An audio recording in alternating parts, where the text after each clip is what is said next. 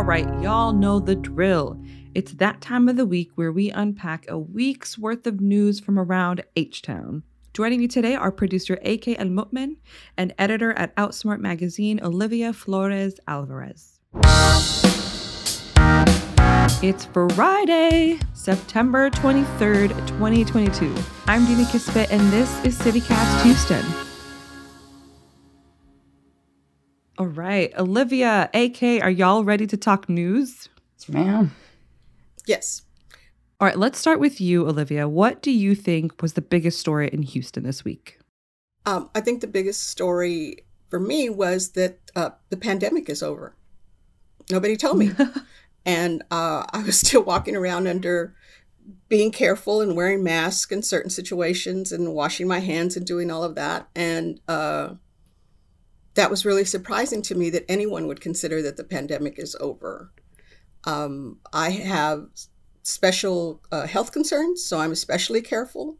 But that mm-hmm. anybody would think that this is over, that we're done, that you know, we can somehow go back to something that looks like a normal life and not incorporate those continued health uh, precautions into our daily life was really surprising to me.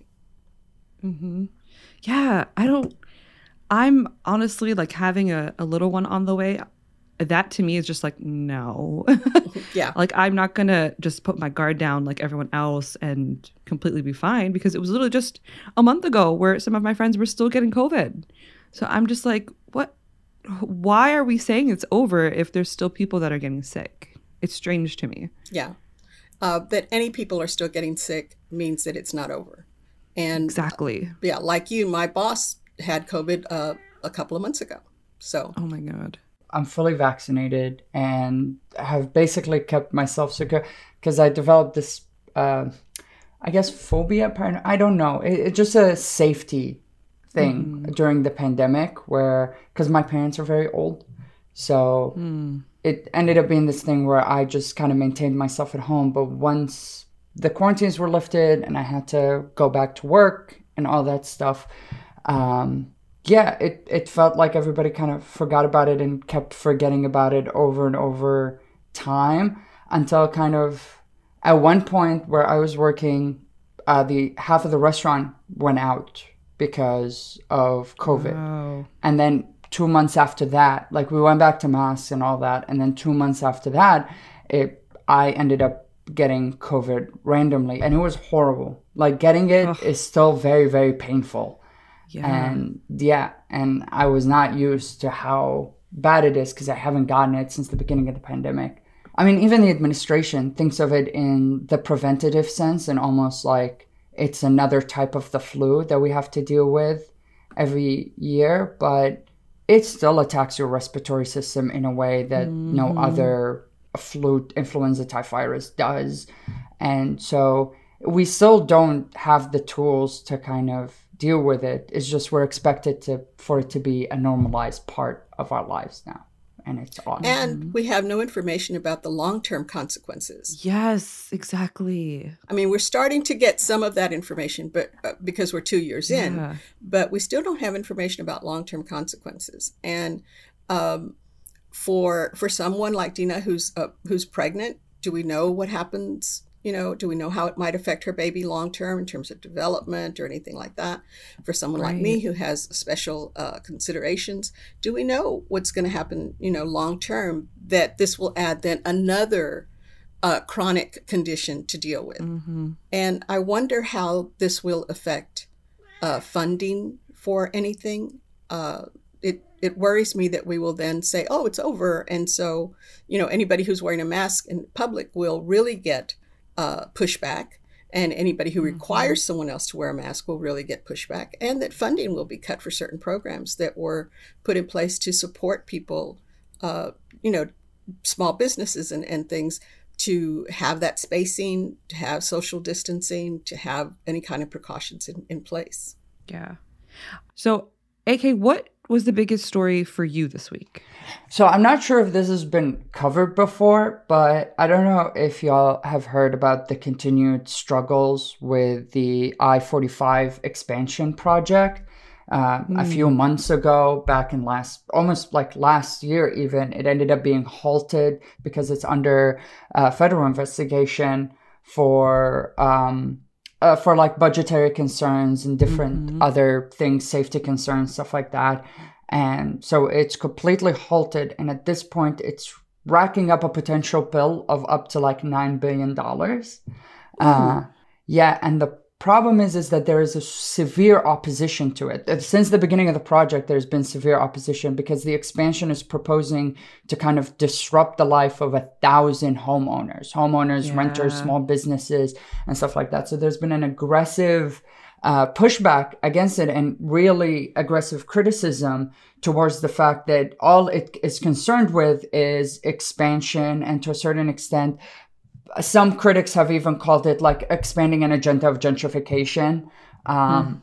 uh, to kind of push out a bunch of people out of their homes and their businesses instead of kind of being concerned with fixing the roads, rebuilding the roads, kind of building the areas yeah. around the roads, making it easier to enter and exit into highways, making it more safe and secure for people.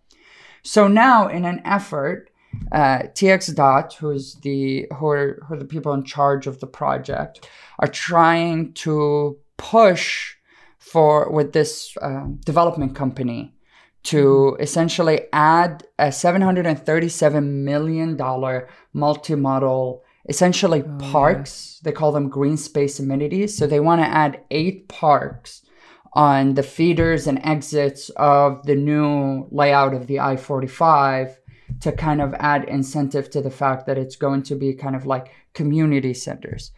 Uh, they have two in Fourth Ward, one in Third Ward. Like they have a bunch of these, and it just seems like over. It's just this expansion of like, okay, where are these parks going to end up? Like, where are we building them? Are we building them like near neighborhoods where maybe new housing is needed, housing development, mm-hmm. fixing those houses, like. It just doesn't seem like a concerted effort to help the actual community, but just to mm. uplift the P R of this expansion. That's like, it's being sued by the Harris County. It's being sued by Harris County for right. it being an outdated model of highway expansion and kind of transportation expansion, and that we should be more environmentally concerned. Mm-hmm. So It's it's a mess. It sounds like it's a mess. Yeah. It sounds like it's not going to restart anytime soon. And it sounds like our roads are going to stay closed because Texas remains to be a very stubborn state at its leadership level to mm-hmm. kind of compromise. Yeah. Yeah. Yeah. I also, I, it bothers me that always the solution to congestion in the city is always just to widen highways. It's like, why not improve our public transportation systems? You know, why not build some sort of like a subway system or metro system, kind of like D C, that you can use and that'll take you from neighborhood to neighborhood all around the city? Yeah, we have the... The model, uh, the model train metro system yeah. here. We run through yeah. like four miles of track and then it's over. But it's great for those four miles of track. It, it is exactly. It's so good. I love it. I, I'm a huge proponent of public transportation. There was there was a few proposals during the twenty twenty election for kind of allocating budgets uh, for high-speed rail from Houston to Dallas and expanding yes. the metro system in Houston. Like there was a bunch of really innovative public transportation pro- uh, proposals. But even that proposal, the one from Houston to Dallas, kind of just died. Died. It didn't go anywhere. It, that's yeah. it.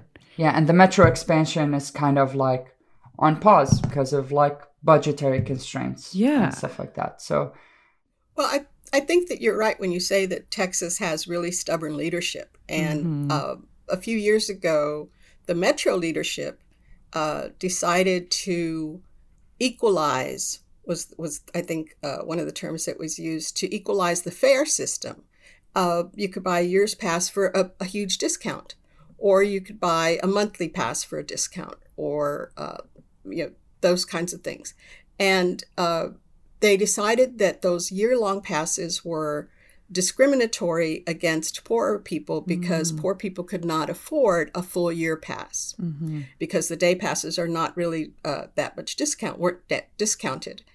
And so it was like, well, you know, uh, that discouraged a lot of people from taking the park and rides in the outer suburbs and coming in.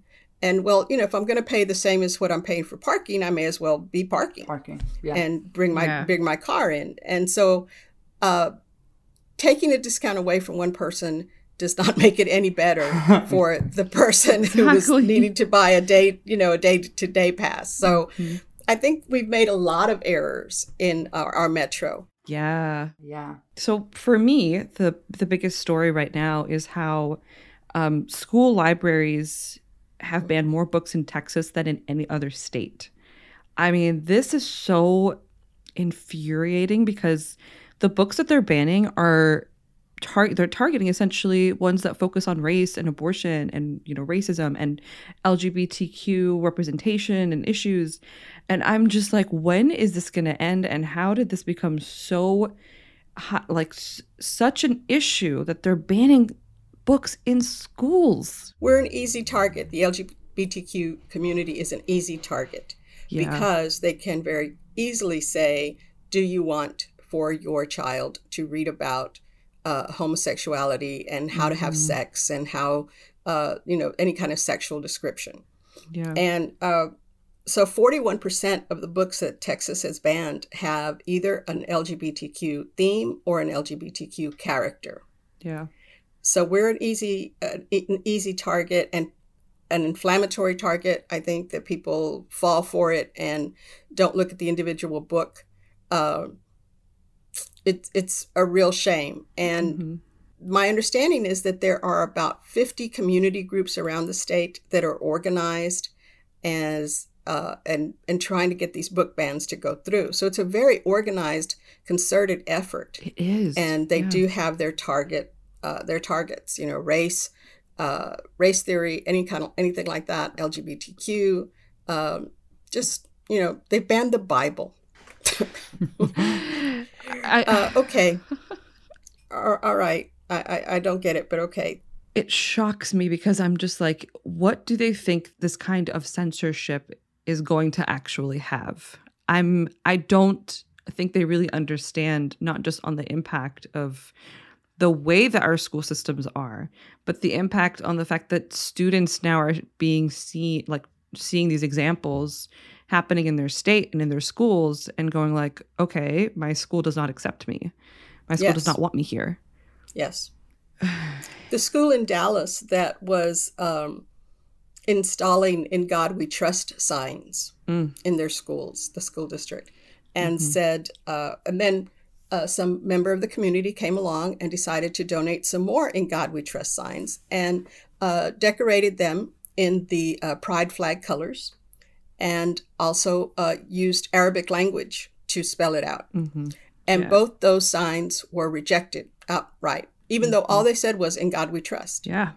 The pride flag colors were not, it was not a pride flag. It was just the colors taken from that that were in the background as, as a, as a, you know, just a background. Yeah. And uh, they were rejected. So it's very clear that saying In God We Trust was not the point. Mm-hmm. Exactly. It was not saying it with pride colors and not saying it in an Arabic language. Mm-hmm. Uh, that was the point. Exactly. So let's talk about what story did not get enough attention this week. Olivia, what do you think should have gotten more attention? Uh, It was an Outsmart story. Uh, I think we broke it yesterday. Mm. And it was a a trans woman walked into the Chevron on Main Street on the forty-nine hundred block of Main. And uh, she walked into the Chevron Food Mart and she was carrying a purse. Mm-hmm. And the security guard there told her she had to leave it at the door. What? And she said, you know, there are other women in here and, and they're not leaving their purses at the door. Why do I have to? Because you're not a woman. Whoa. She was dressed in jeans and a, and a top. She had a, a regular purse. It wasn't oversized. It wasn't a backpack. It wasn't anything like that. Um, she looked like a woman. I, I've seen images of her. She looked like a woman to me. Mm-hmm. She looked like she was carrying a woman's purse. She looked fine. There wasn't, you know, she was not a truck driver in construction clothes carrying a purse. Mm-hmm. She was a woman carrying a purse. Mm-hmm. And at, at one point he said something like, I don't care what you have, meaning her sexual genitalia. but you're a man. Whoa. And uh, she recorded it, and uh, she did not respond. She hmm. she was very calm, and he got louder and louder and, and was saying very derogatory, hateful things to her. And uh, she bought a soda water and left and complained to Chevron. And as I that I know of, Chevron has not uh, responded to her yet. Uh, we've got the video up on our site at outsmart dot com. Uh, but it was a really humiliating example of the kind of treatment that some arbitrary person feels like they can impose on you because mm-hmm. of your sexuality or gender. And in mm-hmm. this case, I think especially because of your perceived sexuality or gender. Right. That's the problem. Yep. Horribly, horribly discriminatory. It's outrageous. It's demeaning. And, uh, you know, the poor woman, I think, handled it really well. She recorded what she could. She bought something to prove she had been in the store so she could say to Chevron, look, here's my receipt. And at this time, this happened. Mm-hmm. And she left. But the humiliation yeah. was entirely unnecessary. Yeah. And uh, this, she said this, this guard uh, wears a gun. Oh, wow. wow. And let that soak in for a second. If she had responded in any way, uh, in an, an aggressive way, this could have gotten so much worse. Yeah. But one of the things is that uh, Chevron has stated on its website that they are for inclusion and L G B T Q rights. They hmm. have uh, supported L G B T Q parades and all sorts of, of things. And then to have, uh, you know, a guard who is, whether he's employed by Chevron directly or as a, a sub, you know, a subcontractor, uh, in their, in their, in their store, this man stood and made all these qu- kinds of horrible remarks. And so, yes, I think Chevron needs to really take a look at their training. Um, uh, he said to her, "You're not a woman. If you were a woman, I could see, but you're not a woman." So to have him, uh, define her, to have him uh, say all of that is incredible. And, mm-hmm. and and at the same time, Chevron is saying diversity and inclusion is a corporate value. So either they are or they aren't. Yeah, I definitely agree. And we'll have to keep that, we'll have to keep following that story.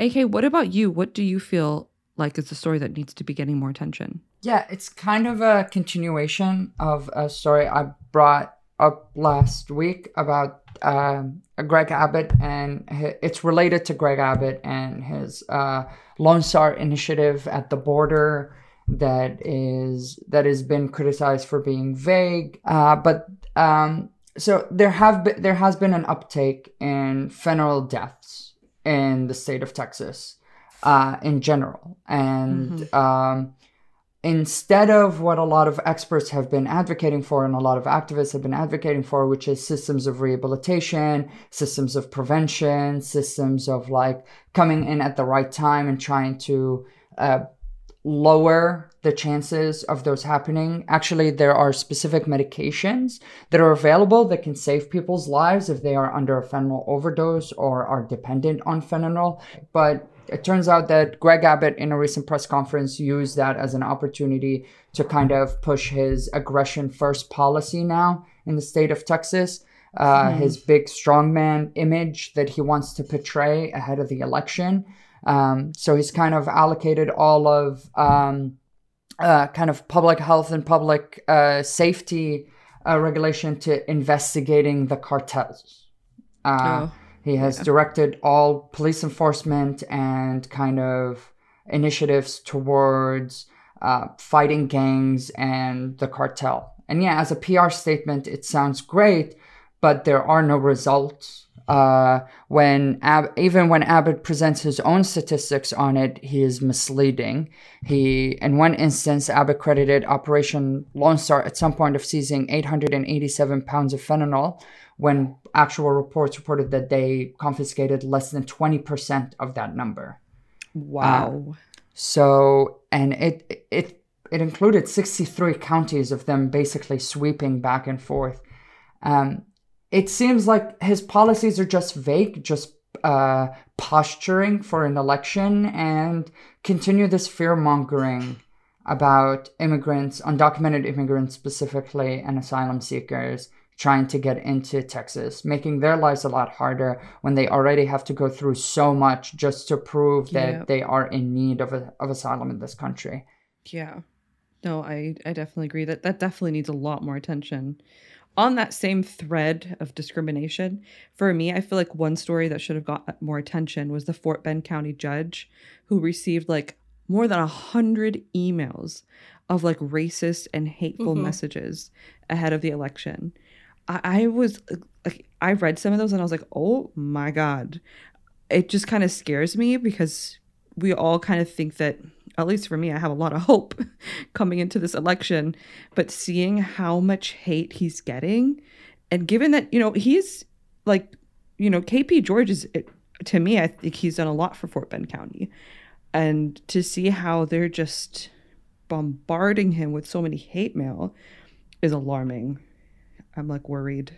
Yeah, it continues to surprise me. Every I don't know why it ca- catches me off guard every time one of these mm-hmm. uh, stories. It's the amount of people that surprise. It's not that, that like I, I'm never like delusional enough to think that racism against um, any type of minority has like somehow vanished or that we're moving in in in the right direction. Even though I hope we are, it's mm-hmm. the amount of people. Exactly. Okay. I, I hope we have some moments of joy to share because we've had such a heavy, hey, yeah. heavy yeah. a bunch of heavy topics. Olivia, what is bringing you joy this week?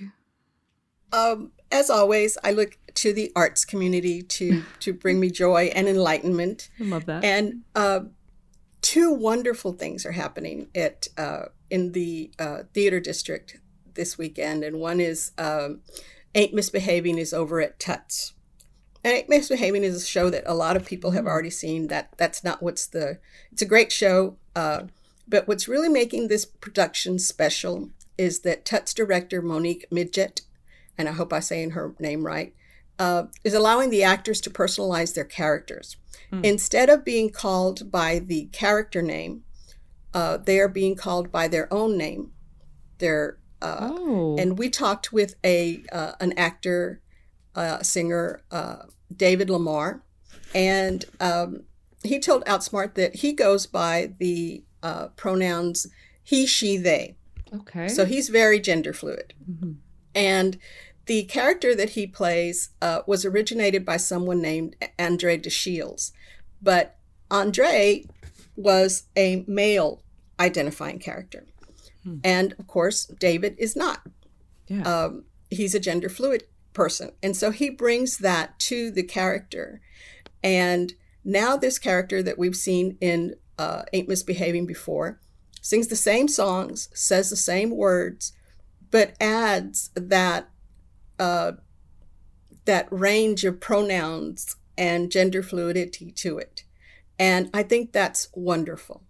Yes. Uh, this is an all-Black show, and he talks about how great it is to be working with a, a Black cast and a Black director, and, you know, talks about how wonderful that is, but also talks about being completely accepted for himself. Wow. And uh, how he gets to, to bring some nuance to this character that hasn't been there in other performances by other actors. Uh, Houston Ballet is also opening Uh, Good Vibrations, which was uh, a show that was canceled because of COVID a couple of years ago. And uh, Arthur Pita, who is that director, uh, that choreographer rather, is an out choreographer. And while I don't think that there's anything uh, gay about the storyline, there's no L G B T Q characters, there's no L G B T Q mm-hmm. overtone.